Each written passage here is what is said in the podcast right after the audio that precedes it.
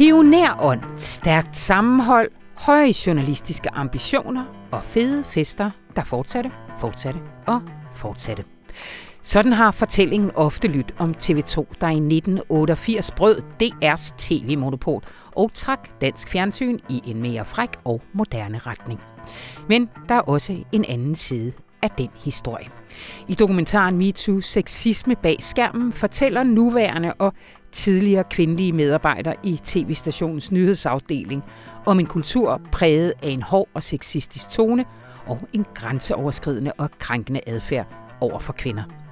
Dokumentaren den er produceret af Impact, men Information har også deltaget i researcharbejdet. Indlandsredaktør Anton Geist og journalist Laura Frisvang kommer her ind og fortæller om de journalistiske og etiske overvejelser, man nødvendigvis må gøre sig, når man dækker de her svære MeToo-sager.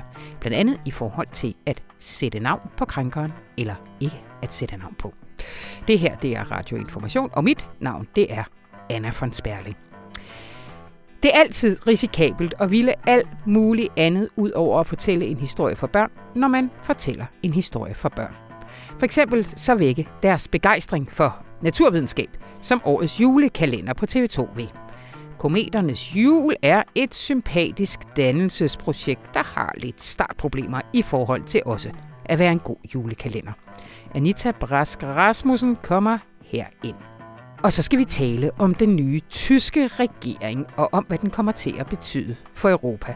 Men også lidt om, hvordan man overhovedet kan tale om politik, der rækker meget mere end en måned frem i sådan en coronatid. Mathias Irming og Sonne er herinde i studiet med mig. Rigtig hjertelig velkommen til.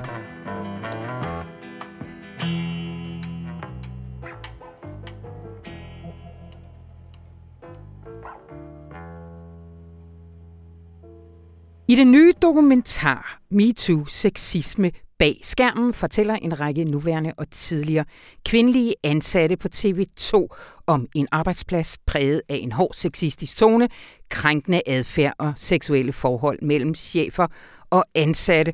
Og velkommen til jer, Laura Friis Vang og Anton Geist. Tak. tak. Øh, vi kunne tale rigtig meget om de her kvinders historie, men jeg synes, folk skal gå ind og for det første læse den lange fortælling, du har lavet på TV2, Laura, og selvfølgelig se dokumentaren, der kan ses på Discovery+. Plus.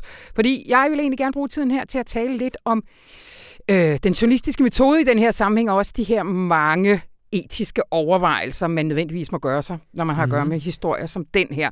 Men Anton Geist, indlandsredaktør, vil du ikke lige starte med at sige, hvordan ender information overhovedet med at være øh, ja, hvad kalder man det, partner, en mm. del af, ja, ja. Af, af den her? Ja, det har jo været en øh, rimelig hård fødsel for den her dokumentar. Altså, øh, den startede jo egentlig med, at man på TV2 ville lave en dokumentar om MeToo, sådan øh, mere generelt. Og deres research bragte dem så ret hurtigt øh, øh, i retning af TV2 selv. Mm.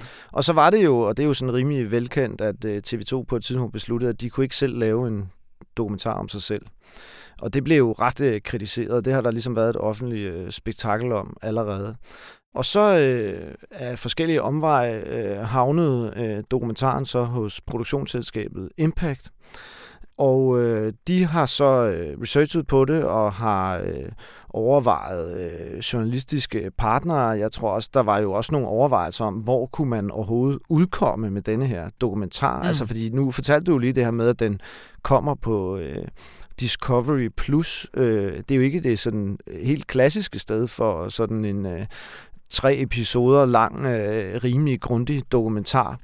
Men øh, de var også interesserede i sådan journalistiske samarbejdspartnere, ja. og de henvendte sig så øh, på et tidspunkt til os øh, og spurgte, om øh, vi kunne være interesserede i at være med, og vi holdt nogle møder med dem og talte om, hvad det var, øh, sådan en dokumentar skulle kunne, hvad der var vigtigt for dem, og hvad vi gerne ville opnå, hvis vi skulle være med i det samarbejde. Og øh, det besluttede vi så sådan øh, indledningsvis, at vi gerne ville, sådan, hvad skal man sige, sådan lidt eksplorativt gå ind ja. i og se, hvad, kunne vi, øh, hvad var der i det, og hvad kunne vi, øh, hvad kunne vi bidrage med, og så videre. Og, øh, og så var det, at jeg tænkte, at Laura, øh, var oplagt, både fordi, at hun er god til den type journalistik, og øh, fordi hun øh, også sådan emnemæssigt har beskæftiget mm. sig med, med andre MeToo-sager. Mm. Og så øh, spurgte jeg dig om det, Laura, og, øh, og det er sådan øh, kort fortalt ja. historien om, ja. hvordan vi kom ind i det. Ja.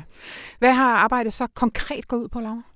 Jamen, øh, det, det har jo gået ud på, at, øh, at jeg har sat mig ned sammen med de her folk, som har researchet på den her dokumentar over på Impact.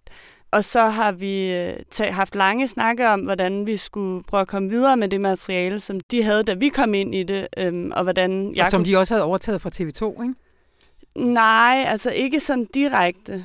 Nej, men der er i hvert fald en medarbejder, der var på TV2, som er med i produktionen ja. her. Ikke? Og det er jo klart, at man har jo noget viden, man tager med sig i hvert fald. Ja. Øhm, og så en af de ting, som, som vi jo håbede, at vi kunne løfte, det var også at se, hvor langt øh, går det op til, altså hvor, en ting er, at der er foregået nogle ting øh, for 20 og 15 år mm. siden, men der, der er noget af det her, at den her kultur, som ligesom er fortsat helt op til i dag. Så jeg gik egentlig i starten øh, øh, i gang med at ringe til forskellige, altså nuværende øh, TV2-ansatte, øh, og en, en sådan helt konkret liste, jeg havde, det var alle de TV2-medarbejdere, øh, som havde skrevet under på det, det støttebrev, som ja. var blevet... Øh, udarbejdet i forbindelse med Sofie Lindes øh, tale om den her store tv-kanon, som hun havde haft en oplevelse med. Ja. Øhm, ja, så det, det var sådan en af de ting. Og ellers så var det jo bare om, at vi, øh, vi sparede med hinanden, og hvis en af os havde fået fat i en, en god kilde, øh, så øh, informerede vi den kilde om, at vi havde det her samarbejde, om du vedkommende kunne have lyst mm. til også at tale med øh, impact eller omvendt øh, information. Mm. Øhm, så på den måde, så, så deler vi vores research mellem os. Det er jo 11 navngivende kvinder, der, der ender med at, øh, at stå frem i, øh, i dokumentaren. Øh, nogle af dem er baseret på den advokatundersøgelse. Nogle af de fortællinger, der er, kom frem i advokatundersøgelsen, som, øh, som TV2 øh, lavede selv. Hvad gør man som journalist, når der sidder en kvinde og fortæller en historie om noget, hun har oplevet i et rum, hvor der kun er to mennesker? Altså, hvad for nogle redskaber har man til at, at verificere sådan en historie? Det er et virkelig, virkelig godt spørgsmål. Øhm, og det er jo noget af det, der gør, at det er ekstremt svær mm. journalistik, sådan MeToo-journalistik generelt, fordi ofte vil der jo ikke være nogle papirspor, øhm, og der er to menneskers oplevelser af en situation, som jo ofte har foregået for, øh, for mange år siden. Men der er jo forskellige ting, man kan gøre for at komme tættere på øh, en hvad der faktisk er sket. Øhm, og det er jo, øh, en af de ting er at tale med folk rundt om episoden, kan man ja. sige. Altså hvis det er noget, der er foregået øh, i et offentligt rum til en fest øh, øh, i newsroom, så kan man jo øh, finde ud af, spørge dem, der fortæller historien, kan du huske, hvem der også var der til den fest, eller øh, på den arbejdsdag. Øh, og så tager man jo fat i dem og hører om. Men der er det jo selvfølgelig også hele tiden et, øh, en, øh, en ting, man skal have med at være kritisk over for. Hvem er det, der er henvist øh, til den øh, person? Så mm. Øhm, så det, det handler virkelig om at holde tungen lige i munden. Ja. Øhm. Vi taler også en del om øh, sådan støttekilder. Altså Laura nævner jo nogen her, der, sådan, der kan jo være nogen, der har set et eller andet, eller dele af noget, Øh, men der er jo også kilder, som kan have fået fortællingen fra ja. dem, der nu fortæller det til os. Og det er jo også sådan noget, man i straffesager for eksempel lægger vægt på. Altså forekommer en forklaring ligesom sådan opfundet til lejligheden. Altså er det noget, kvinderne siger nu her mm. øh, 20 år efter, eller sagde de faktisk også det dengang til ja. nogle andre? Og det er der jo rigtig mange eksempler på her, at øh, kvinderne har fortalt den samme historie, som de fortæller i dag, dengang i fortrolighed til nogen, som så med kvindernes tilladelse, ligesom i dag, kan sige, at det er rigtigt. Ja. Hun fortalte også det samme dengang, og det er jo ret stærkt. Det beviser jo ikke, at det har fundet sted sådan, men det er i hvert fald øh, underbygger, at det ikke er opfundet til lejligheden. Ja. Det, der har været diskuteret mest jo her efter, øh, det er jo, at af de mænd, der bliver omtalt, primært tidligere øh, chefer og højtstående medarbejdere i den her dokumentar, at dem er der kun én, der navngives, som er Jesdorf Petersen. Mm-hmm. Det er jo blevet kritiseret fra, fra flere kanter. Jeg har egentlig lyst til lige at starte med at sige, men hvorfor så navngive Jesdorf Petersen? Hvad ja, er der, hvad det der kan særligt vi jo ved ham? lige øh, starte med. Han er jo et, et lidt særligt eksempel. Altså, øh, han valgte jo øh, i starten af året at gå til politikken øh, og overdrage øh, de to indberetninger om ham, der var i øh, TV2's advokatundersøgelse til avisen, øh, og fortalte sin historie der. Og det vil jo af den grund savne mening at forsøge at øh, anonymisere ham nu, fordi vi øh, fortæller øh, om de samme to indberetninger, og de to kvinder står frem hos os. Så det, det vil jo forekomme underligt, og alle vil være klar over det, og sådan rent juridisk kan man sige, at Jes Dorf har jo selv valgt at udbrede sin his, historie i offentligheden, så det, det vil ikke være et juridisk problem for Og kvinderne os. er ret eksplicite med, at de også står frem, fordi han har lavet truffet det Ja, valg. lige præcis, altså, de ikke? taler også op imod. øh, Ja, ja, netop. Ja, netop. Men de resten er, er ikke anonymiseret. Jeg ved ikke, øh, kan I sige noget om, har det, har det været en diskussion løbende i processen, om der skulle sættes navn på nogle af de her mænd? Altså, vi har, øh, vi har da diskuteret det helt klart, øh, men jeg vil sige, at øh, vi gik øh, ind i det her samarbejde med en forventning om, at vi ville anonymisere dem. Ja. Og, så det var ikke...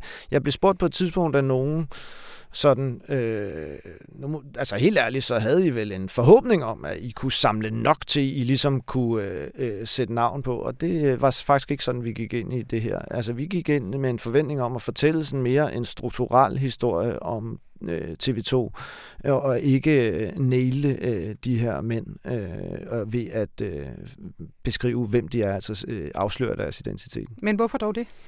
Jamen, det er der jo mange forklaringer på. Altså, det er jo meget sjovt, fordi jeg tænkte, øh, nu siger du, der er kommet kritik af, at de er anonymiseret. Mm. Mm. Der vil med sikkerhed også komme kritik, hvis de ikke var anonymiseret. Yes. Det er klart. Øh, Men jeg synes, der er nogle gode grunde til ikke at øh, navngive dem. Altså, det her, lige præcis de her sager, er jo, det er jo enormt voldsomt at blive hængt ud i øh, offentligheden for at have begået øh, de her, den her type krænkelser. Og der øh, mener jeg, at øh, medierne skal være meget tilbageholdende med at påtage sig rollen som domstol. Ikke? Fordi hvis først du er i offentligheden blevet beskrevet som en, der har begået den her type øh, overgreb, så er det jo noget, der ødelægger ægteskaber og karriere og liv. Og øh, jeg synes egentlig, det, øh, det startede jo også med Sofie Linde, der gik frem og fortalte sin historie, men sagde, at det her det var et opgør med en kultur mere, end det var et opgør med en mand. Mm. Og det ligger det jo i forlængelse af. Ikke? Mm. Men har de ikke også ødelagt øh, karriere, ægteskaber og, og liv ved det, de har gjort? Jo, jo, og, og, og der kan man det, sige... Altså, det, modargumentet er, skal de ja. klare frisag? Ja, ja, øh, ja, præcis, præcis. Og der, der, der, der, synes, der er mit synspunkt, at øh, ja, som udgangspunkt er, er vi et medie og ikke en straffende instans. Altså, vi er ikke dem, der, der skal sanktionere mændene for det, de har gjort. Vi skal oplyse offentligheden om noget væsentligt. Mm. Øh, og det gør vi også fint ved at holde dem anonymiseret. Altså, men, men det er jo i høj grad deres arbejdspladser, der har skulle sanktionere dem, når de har overtrådt noget, som vi jo lige skal understrege jo ikke er strafferetsligt nødvendigvis Nej, ikke en nødvendigvis. overtrædelse, så, altså, men, men, men som er øh, imod øh, arbejdspladsen. Også dengang arbejdspladsens retningslinjer for ordentlig omgang. Betyder det noget for jer, om det er nogle folk, der allerede er blevet for eksempel fyret, eller om de sidder på deres pladser i dag? Vil det være en journalistisk overvejelse? Altså det, det kunne det jo godt være, øh, men det er lidt øh, vanskeligt at diskutere, synes jeg, fordi at vi jo lige præcis har valgt at anonymisere dem, så hvis vi gik for langt ind i en diskussion af, om de stadigvæk havde fremtrædende jobs eller ikke havde det mere, så var vi jo allerede øh, gået Inde lidt i- ned ad den vej, hvor man kunne identificere dem. Ikke? Ja. Altså jeg synes, altså der er jo også sager, hvor man sådan... Øh, øh, kan sige, at, øh, at det er- har været på sin plads at navngive. Altså, Ja. det her blev jo i høj grad startet af Harvey Weinstein-sagen, ikke? og der navngav man jo. Og det gjorde man jo, fordi at der var en fuldstændig overvældende dokumentation, og fordi der var en mand, øh, sådan som jeg forstår historien, der øh, krænkede øh, mm. så voldsomt de her kvinder. Ikke? Det var ikke så meget en historie om kultur på Miramax. Det var ikke det, der var tilfældet. Nej. Det var denne her specifikke mand. Ikke? Og, og der, der, så og det er ikke for at forsøg sige... på at få det stoppet, Ja, ja, som præcis. så også Og der- sige, lægger bolden over til netop, pressen på et så eller det er andet jo ikke et eller andet, jeg synes ikke, der er sådan en eller anden absolut om, at man kan aldrig navngive, Ej. men for, for, for mig at se, der må anonymisering i denne her type sager være udgangspunktet. Nå, men jeg vil også bare sige, altså der er jo også nogle af de her MeToo-sager, som man ikke rigtig ville kunne lave øhm, anonymiseret, men jeg synes faktisk, at det her er et eksempel på, at man får ekstremt meget ud af ja. at lave den, på trods af, at man ikke, øh, at man ikke navngiver. Altså vi har jo netop, øh, synes jeg, lykkedes med at fortælle en, en øh, historie om, om TV2 og den kultur, der har været især op igennem nullerne, på et sådan mere strukturelt plan, mm. øhm, hvor der er også der er mange, der sammenligner øh, vores øh, beslutning om at anonymisere med Nasser Carter øhm, og insinuere, at, at medierne skulle på en eller anden måde have en interesse i at holde hånden under hinanden. Øhm, mm. og, og, og jeg synes, det er meget, meget svært øh, sådan at gå ind og sammenligne sager på den der måde en til en, fordi altså, Nasser Carter er en, er en helt anden sag. Øhm, ja. Der var øh, flere, der øh, over længere tid havde, altså over en længere periode havde... Øh, oplevelser, som lignede hinanden øh, rigtig meget. Den ville have været rigtig svær at fortælle øh, anonymiseret. anonymiseret ikke? Ja. Ja. Altså et andet argument, som er øh, fremført flere steder, blandt andet i en leder i Ekstrabladet, det er det her med, når man ikke nævner nogen, så nævner man alle, eller så peger man potentielt øh, mistanken mod alle. Hvad, hvad, hvad tænker I om det argument? Jamen det synes jeg også er et af de gode argumenter imod anonymisering. Altså det er klart, at der er, man må have en bekymring om, og, og det har vi talt meget om, at man risikerer at ligesom mistænkeliggøre nogle mænd, som er uskyldige i det her. Mm. Altså, der, der har jo været ret mange chefer på TV2 i den her lange periode, øh, som dækningen handler om. Øh, og det, øh, det har vi jo måtte forholde os til, det, det har vi øh, gjort øh, ved blandt andet sådan meget eksplicit at skrive øh, helt i starten af vores artikel, at det her, det, det er langt fra. Altså, det er et klart mindretal af de mænd, der har været chefer på TV2, som kvinderne fortæller om. Men man kan jo ikke komme udenom, at nogle mænd øh, kan opleve, at nogen kunne mistænke dem for at have været øh, nogle af dem her. Mm. Og det, det, i sidste ende kan, synes jeg ikke, man kan eliminere det, her, det fuldstændigt, men jeg synes, det er det mindre onde end de andre mulige udfald. Ikke? Ja. Øh, fordi øh, vi har jo også vurderet, at det var nogle så væsentlige udsagn, der så kom fra de her kvinder, at de burde ud i mm. offentligheden. Ikke? Mm. Og der synes jeg, Laura har ret i, at reaktionerne øhm, tyder jo på, at det har været væsentligt, at det her ja. kom ud. Ikke? Det er jo i gang sat en, øh, synes jeg, meget vigtig debat. Ja som vil også have rykket sig lidt, synes jeg. Jeg, altså, jeg bliver sådan, sådan optimistisk, når jeg ja. ser den måde, vi, ja. vi hele tiden bliver en lille smule bedre til i fællesskab at tale om de her ting. Ja, det er du da ret i. Altså, du har jo for øh, nogle år siden dækket oh, yes. det her, og det er, ja. det, vi er da kommet videre ja. end fra den gang. Ikke? Ja. Lad det være den optimistiske note, vi slutter på. Tusind tak, Laura Friis Vang og Anton Geist.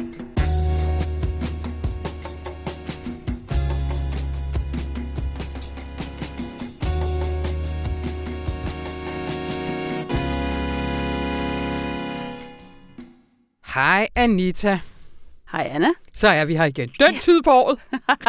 ja, det er ikke videre Og en øh, juletradition, jeg i hvert fald sætter pris på, er, at vi skal snakke om årets nyproducerede julekalender, som i år er på øh, TV2 og hedder Kometernes Jul. Øh, jeg troede egentlig, min, lille, min, min lillebror, min søn blev meget forbandet, for han mente, det var et tænkeår. Ja, det kan jeg godt forstå, men det er først næste år. Okay. De har produceret den, jeg tror også, den er færdig, men den kommer først næste år. Godt, så det kan jeg gå hjem og sige. Så ja. øh, blev der øh, også, så indfandt julefreden sig. øh, Kometernes jul, lad os lige starte. Det er et øh, ret sejt hold, der øh, står bag instruktion af Ask Hasselbalk. Hvad, hvor kender vi ham fra? Jamen, øh, ham kender vi fra øh, for eksempel Antboy-filmene, hvis man er inde og se dem sammen med sine børn måske, som er filmatiseringerne af Kenneth Bøge Andersens meget populære bøger om øh, Antboy, den her lille øh, dreng Pelle, som bliver, som, øh, som bliver til en, øh, en superhelt. Hmm. Ja. Øh. Og den her gang, der er der et par drenge, det er det, du kalder en entourage-eventyrfortælling. Ja. Hvad, hvad er setup? Jamen altså, øh, historien i, øh, i øh, juleklænderen er, at øh, der er sådan en, en astrocamp, som virker til at være sådan et turboforløb for, øh, for folkeskoleelever, hvor de kommer ind i sådan et forskningscenter og modtager undervisning øh, om, i naturvidenskab. Øh, og så har vi den her lille gruppe, øh, og det der er det fede ved sådan nogle entourage-fortællinger, det er, at det er tit sådan nogle, for eksempel søskendepar, sådan et ævlende kævlende, der bliver sat sammen i sådan en eller anden form for ufrivillig og umage sammenhæng med nogle andre børn, øh, og så skal de overvinde nogle øh, forhindringer, mm. ofte med et par voksne hjælpere. Og det er så også det, vi ser her, hvor de dukker op på den her astrocamp sammen, de to søskende, Elias og Mie, hvor de, øh, som er sådan nogle småskændens, øh, der småskændens hele tiden, øh, meget opmærksom på, at der nærmest kun er et år imellem dem aldersmæssigt. Øh, men storebror er selvfølgelig meget opmærksom på, at han er storebror. Men så møder de så øh, to andre børn på den her astrocamp, og bliver sat ind i sådan en orienteringsløb sammenhæng, hvor de på det her forskningscenter øh, kom, på en eller anden måde kommer ned i kælderen, hvor de opdager en stor maskine. Og øh, så for at være sjov, så lukker øh, storebror Elias de der to af børnene inde. Øh, Mie og så den lidt ængstlige dreng øh, Johannes bliver lukket inde i den her maskine. Og så kommer Elias øh, på en eller anden måde til at aktivere den. Og så forsvinder de. Mm så er de lige pludselig væk fra den her maskine, og dukker så op på et eller andet sted, som vi ikke lige endnu ved, men øh, hvis man har læst lidt i det materiale, der er blevet udsendt sammen med juleklænderen, så er det på den mystiske planet 9. Mm. Og så er det selvfølgelig, når det at blive jul i år, får de øh, øh, Mia og Johannes hjem igen, som det handler om. Og der er den lille finte, at da Mia og Johannes så kigger på hinanden der på planet 9, så er de lige pludselig blevet teenager. Så er de blevet ældre, Eller, ja. ja. Det var faktisk der, min, min øh, dreng på ni, han vågnede lidt op. Det kan man godt mærke, at der var noget tematik der, der, øh, der på en eller anden måde kan tænde. Ja, et lille spring vi... i alder. Der. Ja, ja. ja. Øhm, din artikel, eller din, din anmeldelse hedder i hvert fald på nettet. Jeg ved ikke, om du selv har fundet på den, eller om det er en stramning op fra websekretariat. Nej, det er min egen. Det er, er din egen. For mm. den hedder Glædelig 1. december, unger. Så er der ekstra fysiktimer i fjernsynet.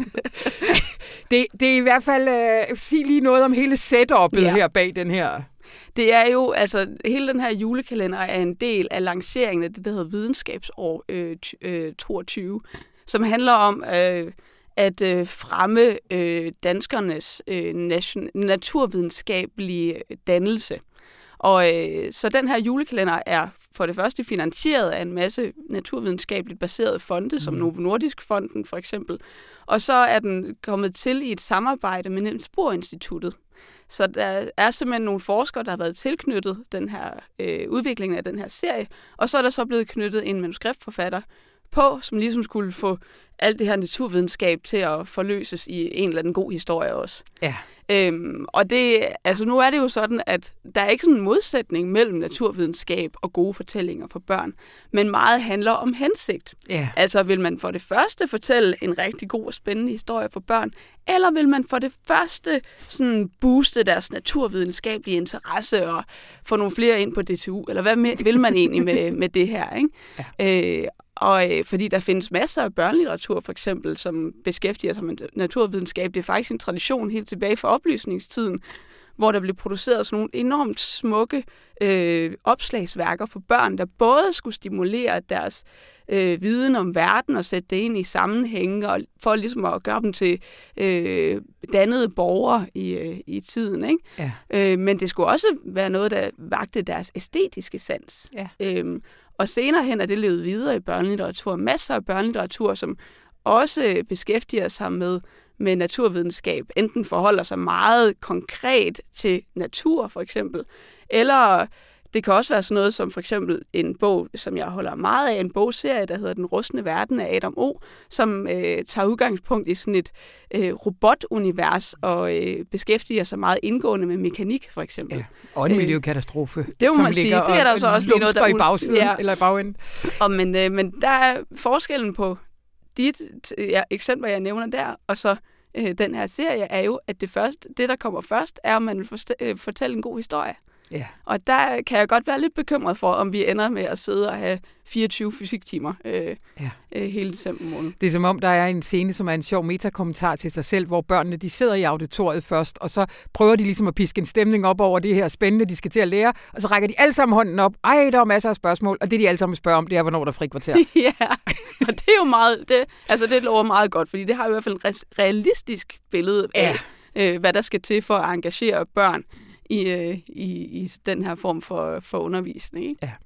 Men øh, har du kun set første afsnit? Eller Nej, har jeg har, fået lov set, til at jeg, har fået, jeg har fået lov at se 4-5 stykker, ja. Okay, okay. Ja, men, men, det, men du skal selvfølgelig overhovedet ikke. Nej, Man spoiler nej. ikke normalt, og slet ikke, når det handler om, om, øh, om julekalender. Men, men hvordan, øh, altså, hvordan synes du, den, den, den øh, bruger sine børneskuespillere for eksempel? Bruger sin, øh, altså, hvad, hvad er de, de mere psykologiske dynamikker i den? Kan vi blive fanget af dem? Ja, altså jeg synes, at børnene gør det rigtig godt. De, mange af dem er erfarne øh, børneskuespillere. For eksempel så spilles den store Johannes, øh, den, øh, altså den lidt ældre Johannes, der kommer op på plan 9, han spilles af Oscar Ditz, som har spillet hovedrollen i Antboy-filmene. Så det og alle de andre børn er faktisk også erfarne børneskuespillere. Øh, så de kan en hel masse, men der er noget med, at det er som om, de ikke helt forstår, hvad det er for en historie, de skal fortælle. Og det er jo, det er jo et problem, når man skal formidle en god historie, hvis man skal være overbevisende i sine karakterer. Og det er ikke kun børnene, det er også for eksempel øh, Martin Greis øh, Rosenthal, som spiller øh, Panda Søren, som er sådan en underviser, en lidt falderet forsker, som underviser på en Astrocamp. Og så er det Søs Elin, som spiller lederen af Astrocamp. Og det er som om, de er med i to forskellige øh, julekalendere. Fordi Søs Elin, hun spiller sin karakter som sådan en mm, karikeret, øh, sjov, øh, overdrevet, engageret og optimistisk øh, type. Og øh, Panda Søren spilles mere sådan, godt nok med lune, men stadig mere seriøst fremført. Ja. Så det er som om, Ja. de ikke er helt enige om, hvad det er for en type julekalender, de er med i. Ja. Øh, og så er der hele stemningen omkring den. Øh, altså musikken er meget sådan, nærmest sådan, lidt sådan, du ved, man skal hele tiden ligesom blive understøttet i, hvilket humør man skal være i i forskellige scener via musikken. Hvor for eksempel sådan en den julekalender, der går på DR1, som hedder Tidsrejsen, øh, som har et helt fantastisk lyddesign af Peter Albrechtsen, er en, har, fremmer en helt anden form for stemning og mere ro simpelthen. Nu foregreb du lige mit sidste spørgsmål, som er, hvis man øh, øh, vil noget andet, eller vil nogle flere, hvad jeg også ved er øh, virkeligheden i december i mange børnefamilier, hvad, hvad, hvad, hvad vil du anbefale af dem, som, øh, som, som streamingtjenesterne, som de jo alle sammen er i dag, Ja. øh, lægger frem? Jamen, der er ingen tvivl om, at jeg er meget begejstret for tidsrejsen på DR1, som er en genudsendelse fra 2014, som også handler om, øh, om naturvidenskab sådan set, eller den handler netop ikke om det, men den berører det også. Øh, en pige, der har en farfar, som er opfinder, og som har opfundet den her øh, øh, dims, der hedder en gyro, som er i stand til at bøje tid og sted under de rette omstændigheder. Og øh, så møder hun en, en, sådan en fremtidsdreng, der hedder Dixie, og sammen skal de ligesom finde ud af at, at, få, øh, øh, at sørge for, at tingene ikke bliver helt forkludret af, at de rejser frem og tilbage i tid. Øh, og den er meget smuk, fordi det netop ikke handler om naturvidenskab, det er ikke det, det først og fremmest gør, det handler om en coming-of-age-historie i en skilsmisseramt familie. Ja. Øh, og den er simpelthen så smuk og fin, og utrolig flot lavet. Det er meget svært at lave en flot julekalender på et skrabet tv-budget. Det får vi også at se på et senere tidspunkt i, øh, jamen faktisk allerede, da de kommer op til planet 9. Det ligner jo lidt sådan noget papmaché-scenografi, de går rundt i. Ikke? Og det er bare svært, Ja. ja. fordi der er ikke særlig mange penge Nej. til at gøre det rigtig overbevisende. Men det kan man godt acceptere, hvis historien er god. Ja. Og det er den, i, øh, i hvert fald i tidsrejsen. Og vi skal selvfølgelig også stadigvæk give øh, kometernes jul chancen for at bevise, at Det- den kan fortabe sig i sit eventyr. Det skal vi. Nå, men, altså, det fede ved julekalender, det er, der skal æderrømme meget til, for at man ikke sætter sig med ja-hatten. Ja, præcis. Ja. Og det er jo også vigtigt at sige, at tidsrejsen er måske ikke for alle børn. Hvor jeg tror, at sådan en som kometernes jul vil måske fagne bredere. Ja, simpelthen. ja. ja. Og så må vi jo vente lidt med at se julefeber igen. ja. ja. Hvor mange år kan der gå, før de genudsender den? Ikke mange. Præcis. Uh, tusind tak, Anita Brask Rasmussen.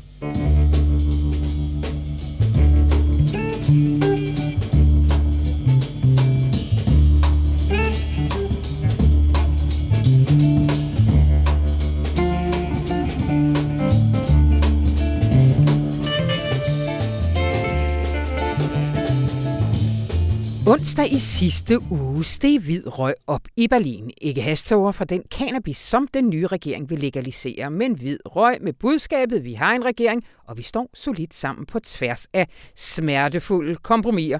Velkommen til dig, Mathias Irming og Sonne. Tak. Helt live her i Storkongensgade. Hvor er det Fra skønt. København. Ja! Uh, vi har jo talt om det her et par gange her i radioen. Og det blev en lyskryds koalition. Ja. Hvad, hvad det, sig lige, hvad det er. Jamen, det er, en, det er jo, som man kan høre, en rød-gul-grøn øh, koalition, altså af SPD med, med Scholz i spidsen, og så det liberale FDP, som har gul som partifarve, og så Miljøpartiet De Grønne. Ja. Det er to måneder siden valget, og øh, herhjemme vil man sige, at, øh, at, at vi har ventet længe på en regering, men øh, du synes, det, det er overraskende hurtigt, de kom på plads?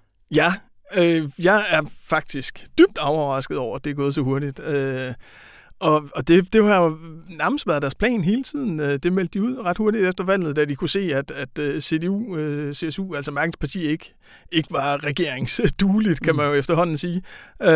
Så ville de smide den her regering sammen. Og jeg har været sindssygt skeptisk, og jeg må ja, æde en del af min pessimisme og min, min skepsis i mig fordi de simpelthen har vist sig at være så øh, kompromisvillige, øh, ja. alle partier. Og der er jo et kæmpestort clash, især mellem de grønne og FDP, rent, øh, rent ideologisk, øh, ved de nogle meget forskellige ting. Øh, også økonomisk i øvrigt. Men alle de ting har de simpelthen fået pakket ned i et kæmpestort kompromis, hvor de øh, har øh, spist en masse øh, røde linjer øh, øh, fra hinanden, og øh, hvor de... Øh, Øh, med et skuldertræk nærmest har, har øh, øh de mere venstreorienterede partier, altså venstrefløjen i SPD og de grønne, de øh, har sagt, nå ja, okay, jamen så får vi ikke, øh, vi får ikke nogen formueskat, og øh, det der med topskat og alle de her ting, ja, herregud, øh, og FDP til gengæld, de, øh, de har så sagt, okay, vi får ingen skattelettelser. Øh, de øh, har givet sig utrolig meget på, på grøn omstilling, og altså i det hele taget, så er jeg virkelig overrasket over, hvor lidt ideologiske og hvor pragmatiske de her partier har vist Og, og der skal man huske, det er den første trekløverkoalition i, i tysk historie, så det er også, det er også et eksperiment, ja. altså. Og de har virkelig vist sig magtvillige, kan ja, man sige, ja. eller regeringsansvarlige, ja, alt efter, ja, hvordan man vender dig. Perspektiv. Øh, de har fremlagt et regeringsprogram, 117 sider. Hvad er det for en regering, der tegner sig? Jamen, der tegner sig en regering, som, øh, som siger, øh, mere fortrit vakken. Altså, vi skal måge mere fremskridt, mm. øh, og det, det spiller på, på øh, Willy Brandt og hans øh, mere demokrativakken for ja, snart 50 år siden. Altså, vi skal måge mere demokrati. Så udadtil, så sender de sådan et signal om, at vi vil virkelig et opbrud. Vi vil have, at der kommer en jahrzehntes Aufbruchs, mm. altså et opbrudsårti og så vildt er det altså ikke øh, øh, programmet. Men, men det spiller vel også på, øh, hvad skal man sige, Merkels mangel på samme? Ja, det, det gør det ja. helt klart. Øh, og det spiller på, at nu har vi haft øh, 16 år med relativt stor stillestand i, øh, i Tyskland. Øh, nu skal der virkelig andre boller på suppen, ja. og det kommer der på nogle områder. Altså, vi, vi oplever en, en samfundsmæssig modernisering, nu, nu nævnte du fri has, mm. er jo, er jo et, et symbol, eller blevet et symbol på det, øh, men det er også en liberalisering af abortlovgivning, det er at man som, øh, som homopar for eksempel automatisk øh, kan få dobbelt forældreskab. Og, altså, der er sådan en, en række punkter, hvor, hvor øh, sådan den konservative Merkel-ånd endelig bliver faret ud af ja. Tyskland. Omvendt så er der nogle skattetekniske ting, som desværre ikke øh, altså bliver ved med at fremme, at kvinder arbejder mindre, øh, at, at lavtlønssektoren øh, er meget kvindeligt øh, besat mm. i Tyskland. Øh, det, det bliver der ikke ændret nok på, hvis, hvis du spørger mig. Altså, mm. der mangler helt klart et opbrud. Og så er der først og fremmest øh, det, de kalder modernisering af staten, og det handler jo i den grad om digitalisering, ja. øh, som har haltet ekstremt i Tyskland og det handler om den grønne omstilling, hvor der endelig, endelig ikke mere bliver snakket om reduktionsmål og hvad vil vi, men simpelthen helt konkret er sagt, øh, at i 2030, og vi, vi skal jo huske, at det her er en regering, der ikke vil sidde i en periode, men hvor alle tre parter siger, at vores øh, eksplicite mål er at sidde i mindst to perioder, ja. altså i otte år, Øh, og de siger, at i 2030, øh, og det står i regeringsgrundlaget, der skal vi have 80% vedvarende energi øh, i energiproduktionen i Tyskland. Og det kommer altså til at betyde, ja. at vi kommer til, når vi øh, kører igennem, eller forhåbentlig kører rundt i Tyskland, der er jo så mange skønne steder i Tyskland, øh, øh, kommer til at se rigtig, rigtig, rigtig meget vindenergi. Og det bliver ikke særlig kønt, men øh, mm. det er altså en vej, som, øh, som de går nu, og som er blevet meget mere konkret. Så på den måde, opbrud, ja, jeg kan huske, vi talte om sidst, at der både er det med, hvordan man producerer energien, men der er jo også det, der er virkelig følsomt for Tyskland, det er den grønne omstilling og så sådan industripolitikken. Altså hele, hvordan, hvordan ligger de så der? Ja, altså øh, Tyskland har jo et, et stort energiforbrug, og i øvrigt også en relativt stor energiimport, øh, altså simpelthen import ja. af strøm, og de er jo ved at udfase atomkraften nu, så det handler om nogle gigantiske mængder. Øh, nu har jeg bevidst valgt ikke at sidde og nørde gigawatt-tallene, for det siger ingen mennesker noget som helst. Øh, men men det, det handler om, om øh, brutale øh, mængder energi, som øh, skal produceres. Så det handler og, stadigvæk om at producere noget mere, ikke så meget om at forbruge noget mindre? Eller? Ja, det gør det nemlig, og det er selvfølgelig også en anke mod det her regeringsudspil, at det er ekstremt fokuseret på omstilling, altså på udfasning af kulkraft, omstillingen til øh, et mere elektrificeret øh, energisystem, og til hvordan pokker vi får produceret den her energi, mm. men meget lidt på øh, energieffektiviteten. Mm. Øh, og så, ja, jeg, jeg, jeg skrev en, en artikel fra Thyssen Krupp øh, for, øh, for nogle måneder siden øh, under valgkampen, og der var jeg selv ved at falde bagover, hvor sindssygt stort et energiforbrug sådan en virksomhed har, ja. som i øvrigt næsten udleder halvdelen af Danmarks øh, CO2 på, på et område, som er, hvis jeg ikke husker forkert, 11-12 kvadratkilometer. Ja. Altså, det, det, er, det er andre dimensioner, og der skal man huske, det er jo ikke kun et tysk problem, fordi vi andre kører også rundt i de biler, som de laver. Oh, det yes. Lige øh, for at runde den her del af mindstelønnen, 12 euro, hvad, er, det, er det meget lidt af... Det er til en start en, øh, en forøgelse på 25 procent ja. fra, hvad mindstelønnen er nu. Og det er, øh, altså det er entydigt godt, øh, hvis, hvis man spørger mig, og det, ja. det behøver man altså ikke at være øh, fra en venstreorienteret avis for, for at synes, øh, fordi der stadigvæk er et kæmpestort løngab mellem, mm. øh, mellem øst og vest, øh, og fordi der stadigvæk er en meget, meget stor øh, lavlønssektor i, øh, i Tyskland, altså mange millioner mennesker, som arbejder til mindstelønnen, og som faktisk ikke sparer op til øh, pension, som ikke har nogen formue osv., øh, ja og det, det er en, en tikkende bombe, og alle erfaringer fra 2013-14, øh, da mindstelønnen blev indført, der var der rammeskrig over, at åh nej, så er der hele, hele sektorer og brancher, som vil blive øh, ødelagt af, at det er for høj en mindsteløn, og det viser simpelthen ikke at holde stik. Ja. Øh, tværtimod, så har man øget den indre efterspørgsel, man har løftet øh, hele regioner og hele brancher. Øh, så øh, der er heller ingen økonomer, der egentlig er, er bange for det. Øh, mm. Spørgsmålet er, om den så ikke burde være endnu højere, som, ja. som de linke øh, for eksempel siger. Det tror jeg, der vil være ræson i, men øh, nu sidder vi i en tid med inflation og alt muligt, så det er ja. en lang, ja. lang og kompliceret debat. Og vi sidder også i en tid med corona. Altså, det er et vildt tidspunkt, at Scholz han overtager øh, øh, taburetten. Altså, hvor potentielt giftig en start er det her Det er en helt sindssygt giftig start. Øh, og jeg, jeg stussede over, at den aktuelle udgave af dit site, som jo simpelthen er en fantastisk god ugeavis, øh, den kom her torsdag, og der er et kæmpe langt interview med den nu helt sikkert kommende kansler, og øh, jeg tror 80 procent af det her interview handlede om corona mm. og om vaccinepligt. Ja. Øh, og, og det synes jeg i sig selv var et godt billede på, hvor meget det overskygger, og det gjorde de jo også, da de præsenterede regeringsgrundlaget, øh, de her tre partier. Der, der snakkede de stort set kun om, om corona, og så i øvrigt kan I læse, hvad vi har tænkt os at lave de næste otte år, ja. eller fire år ja. til en start, i vores øh, regeringsprogram. Øh, og der er Scholz gået, øh, har lænet sig ekstremt langt ud af vinduet i forhold til vaccinepligt også. Øh, Hvad har han sagt og, om det? Jamen, han, han har sagt, at, øh, at det er den vej, han faktisk gerne vil gå, og øh, det skal nu øh, tjekkes, om det øh, overhovedet kan lade sig gøre. Han, øh, han vil have gang i en proces i forbundsdagen, hvor han i øvrigt vil opløse den såkaldte fraktionstvang, altså hvor man ikke skal stemme partikonformt, øh, øh, øh, men ud fra, øh, fra sin egen samvittighed.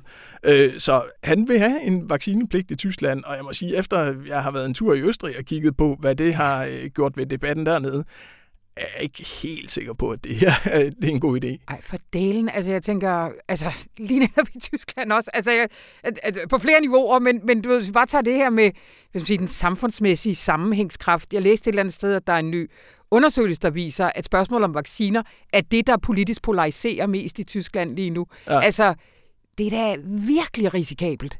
Det er risikabelt, men omvendt står han også under et kæmpe pres øh, fra mindst lige så mange, og fra et flertal, som siger, at det er risikabelt at lade være, ja. øh, at vaccinevilligheden øh, er for lav, og især vaccineretterne øh, er, øh, er simpelthen for, for lave i Tyskland. Øh, og det skyldes nogle, ja, det skyldes rigtig, rigtig mange ting, og der tror jeg især, man skal... Rudolf Steiner har jeg... ja, ja, men det, det er i hvert fald en del af et øh, en del af en videnskabsskepsis øh, og en, øh, en hang til øh, alternativ medicin, men også et helt øh, verdens menneske kropsbillede, som, øh, som er dybt øh, historisk forankret. Og så skal man jo ikke glemme, at det handler selvfølgelig også om, at, øh, at der i Tyskland er en anden øh, statsskepsis. Man øh, har oplevet, hvad, hvad, en, en, hvad en dårlig stat øh, ja.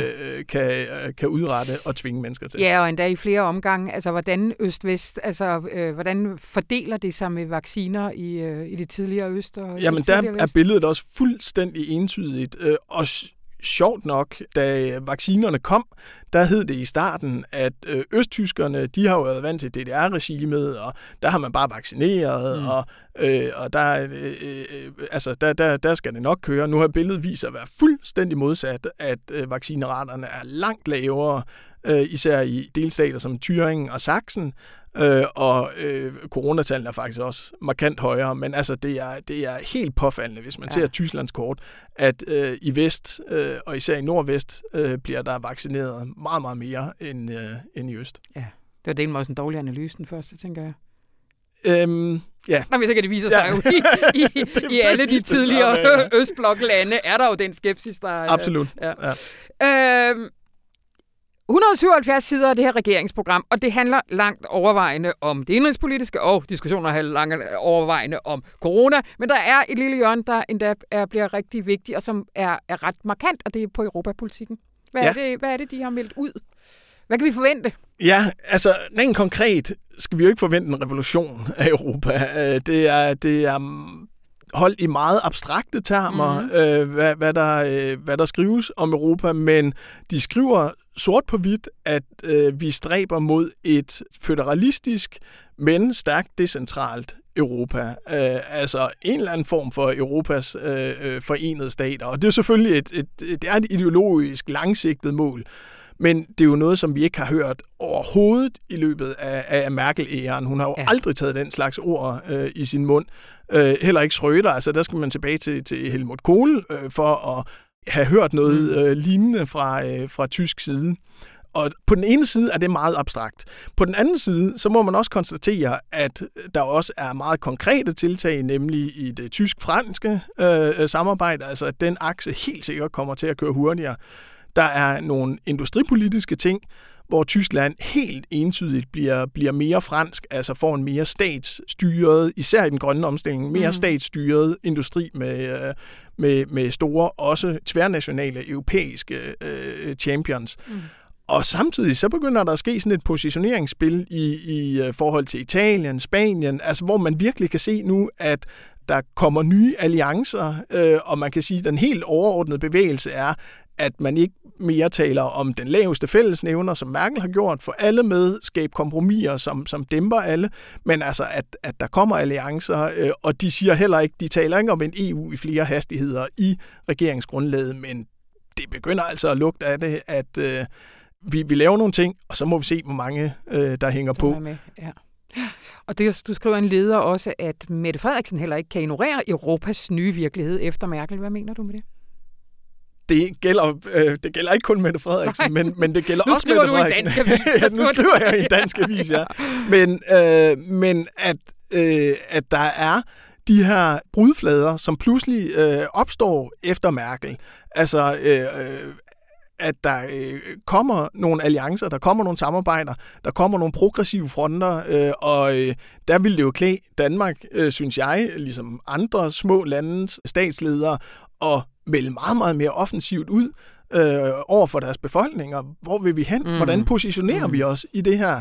Øh, vil vi være med til at skabe Europa, eller vil vi bare øh, læne os tilbage og skælde ud på de ting, som vi er sure over? Og det, øh, altså, øh, hårdt sagt, så er det jo en, det er jo en, det er jo en populistisk position bare at, øh, at, at lave Visegrad-finden og sætte sig ned og sige nej, nej og nej, og det der, det vil vi heller ikke være med til. Og, Hvad for en finte? Øh, Aha. Hvad for en finte, sagde du? Visegrad-landene, altså øh, i, i Østeuropa, ja. hvor de har været eksperter i at yes, øh, yes. og, og ja. ikke være, være progressive, ja. ikke melde ud, hvad vil vi med Europa, men bare at spænde ben og bremse og sige alt, alt godt, hvad der sker i den her verden, den tager vi på vores nationale kappe. Alt ondt, hvad der sker i den her verden, det, øh, det kommer fra Bruxelles. Mm. Øhm, og, og der synes jeg selvfølgelig, det vil, det vil glæde øh, øh, vores regering, at de kom med et langt mere strategisk og fremadrettet udspil øh, for, hvad vil vi, hvad vil vi ikke være med til, hvad, ja. hvad ønsker vi, og hvordan kan vi være med til at skabe vores egen skæbne i Europa, fordi øh, den, den tyske udlægning lige nu er fuldstændig entydig, at vi står i et geopolitisk opbrud, ja. øh, og Tyskland er altså verdens fjerde største økonomi, og hvis Tyskland som en relativ blød, øh, eller som en meget blød øh, øh, global og meget lille global mm. øh, magtfaktor øh, skal have en indflydelse på den globale politik, jamen så kan det kun ske igennem Europa. Ja. Og derfor hedder det også øh, Europa, Europa, Europa i, i det her regeringsprogram. Ved siden af, at det så også hedder transatlantisk og NATO. Det bliver understreget fuldstændig soleklart. Ja. Og der mener de også, det spøgelse i jorden, at et stærkt Europa betyder, at vi ikke mere vil, øh, vil lege med USA. Ja. Så vel, alt muligt bliver vildt spændende. Det bliver sindssygt Men det spændende. bliver uden Merkel. Hvordan, øh, hvordan har, kommer, du, kommer du til at savne hende? Du har været tæt på hende, kan man sige, i nogle Jamen, år her. Ja, det må jeg jo indrømme, jeg gør. Ja. Altså, øh, først og fremmest, så kommer jeg til at savne Merkel-æraen, fordi den har jo været mega lang, og hvis man tænker ja. tilbage til 2005, så var verden skulle lidt mere overskuelig. Altså, mm. øh, der var ikke ballade i Ukraine, der havde ikke været en Syrienkrig, der havde ikke været et mislykket arabisk forår. Mm. Altså, at vi troede jo stadig på, at Tyrkiet ville være en tæt partner, og Rusland kunne blive det, og mm. hele vejen rundt om Europa havde vi jo en positiv udstrålingskraft. Mm. Så, så det i sig selv, det er en mm. ting. Men også Merkel som person. Mm. Øh, der der øh, har det jo det har været en fest at gå til, til pressekonference med Merkel, og prøve at tyde hendes mimik, og se, hvordan det her på mange måder stålsatte, men jo også milde menneske agerer. Øh, se, hvordan hun, hun har taklet øh, det her væld af, af, af mandlige uh, hardcore alfa-ledere rundt, ja. i, uh, rundt i verden. Altså det, det synes jeg har været en, ja. en fornøjelse at kigge på, og det, uh, det kommer jeg selvfølgelig til at savne, men politisk indholdsmæssigt, så er jeg da 100 gange mere til det nye partiprogram. Det, uh, ja. det er der ingen tvivl om, og endelig, endelig, endelig Tyskland har brug for et opbrud. Tyskland har brug for en digitalisering, ja. har brug for øh, en ny spirit, og det kan jeg faktisk også mærke. Nu falder det så desværre i, oven i den her latterlige pandemi. Ja. Øh, men, men jeg synes faktisk, jeg kan mærke det, når jeg snakker med folk i, ja. i Tyskland og Berlin, at oh, vi, skal have, vi skal have slået et vindue op. Altså, vi, øh, der skal ske noget nyt. Ja. Øh, noget, som, øh, som vi har fundet ud af med Merkel, det er lidt mere om hendes musiksmag. Fordi, øh, det ved jeg, fordi jeg sad i går og skulle lave øh, noter op på kulturen til vores fredagstillæg. Og øh, skrev så en note om, at Merkel, øh, der er sådan en tradition for, når en kansler er afgående kansler, så bliver der en, en lille tattoo, en lille koncert i Forsvarsministeriets gård, tror jeg. Ikke? Og der, der kan kansleren vælge tre numre, ikke? og de tidligere kansler har valgt sådan noget My Way, hvis det skulle være lidt poppet, eller, men ellers øh, holdt den ved noget hentel og sådan noget. Ikke? Merkel hun lidt frem i skoene, fordi hun har valgt en salme, fint, præstedatteren, alt er oplagt. Hun har valgt en slager, gammel 50'er slager. Hildegard Kniffe. Hildegard Kniffe, ja. men så har hun også valgt Nina Hagen. Ja. og det tyske aviser har også været lidt øh, flippet over det, ikke? Ja, Jamen, det er jo også skide sjovt, altså, at, at hun øh, vælger øh, den gamle punkdronning. Ja. Øh, ja. Det, det er et nummer, som jeg faktisk ikke kendte, og jeg har faktisk kørt en del Nina Hagen, men det er måske... Du har Sten Fab-film Fergessen, som er åbenbart skrevet af Nina Hagen i vrede til hendes kæreste efter en ferie, øh, hvor at han kun havde taget sort film med. Ej, der er du allerede bedre informeret ja, ja, ja, ja, ja. Så hvad er det, hun vil fortælle os? Har vi set hende for sort-hvidt? jeg, jeg tror, at hun... Øh, jeg tror, hun blinker måde igen. Ja, altså, ja. Og, øh, og simpelthen overrasker os. Øh, og, og det, øh, det elsker hun jo på, ja. på overfladen, øh, om det så stikker så dybt.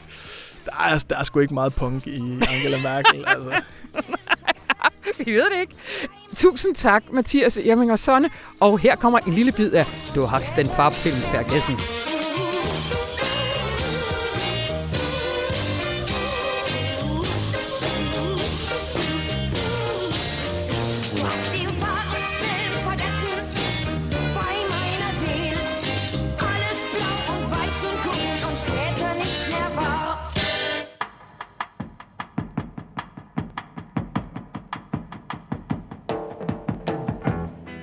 Og det var, hvad vi havde valgt fra denne uges aviser, men skynd dig ind på information.dk og læs meget mere, blandt andet vores dækning af TV2-sagen. Og, og husk da også lige at gå ind og høre Støjbergs Instruks, der som bekendt har fået sin egen kanal.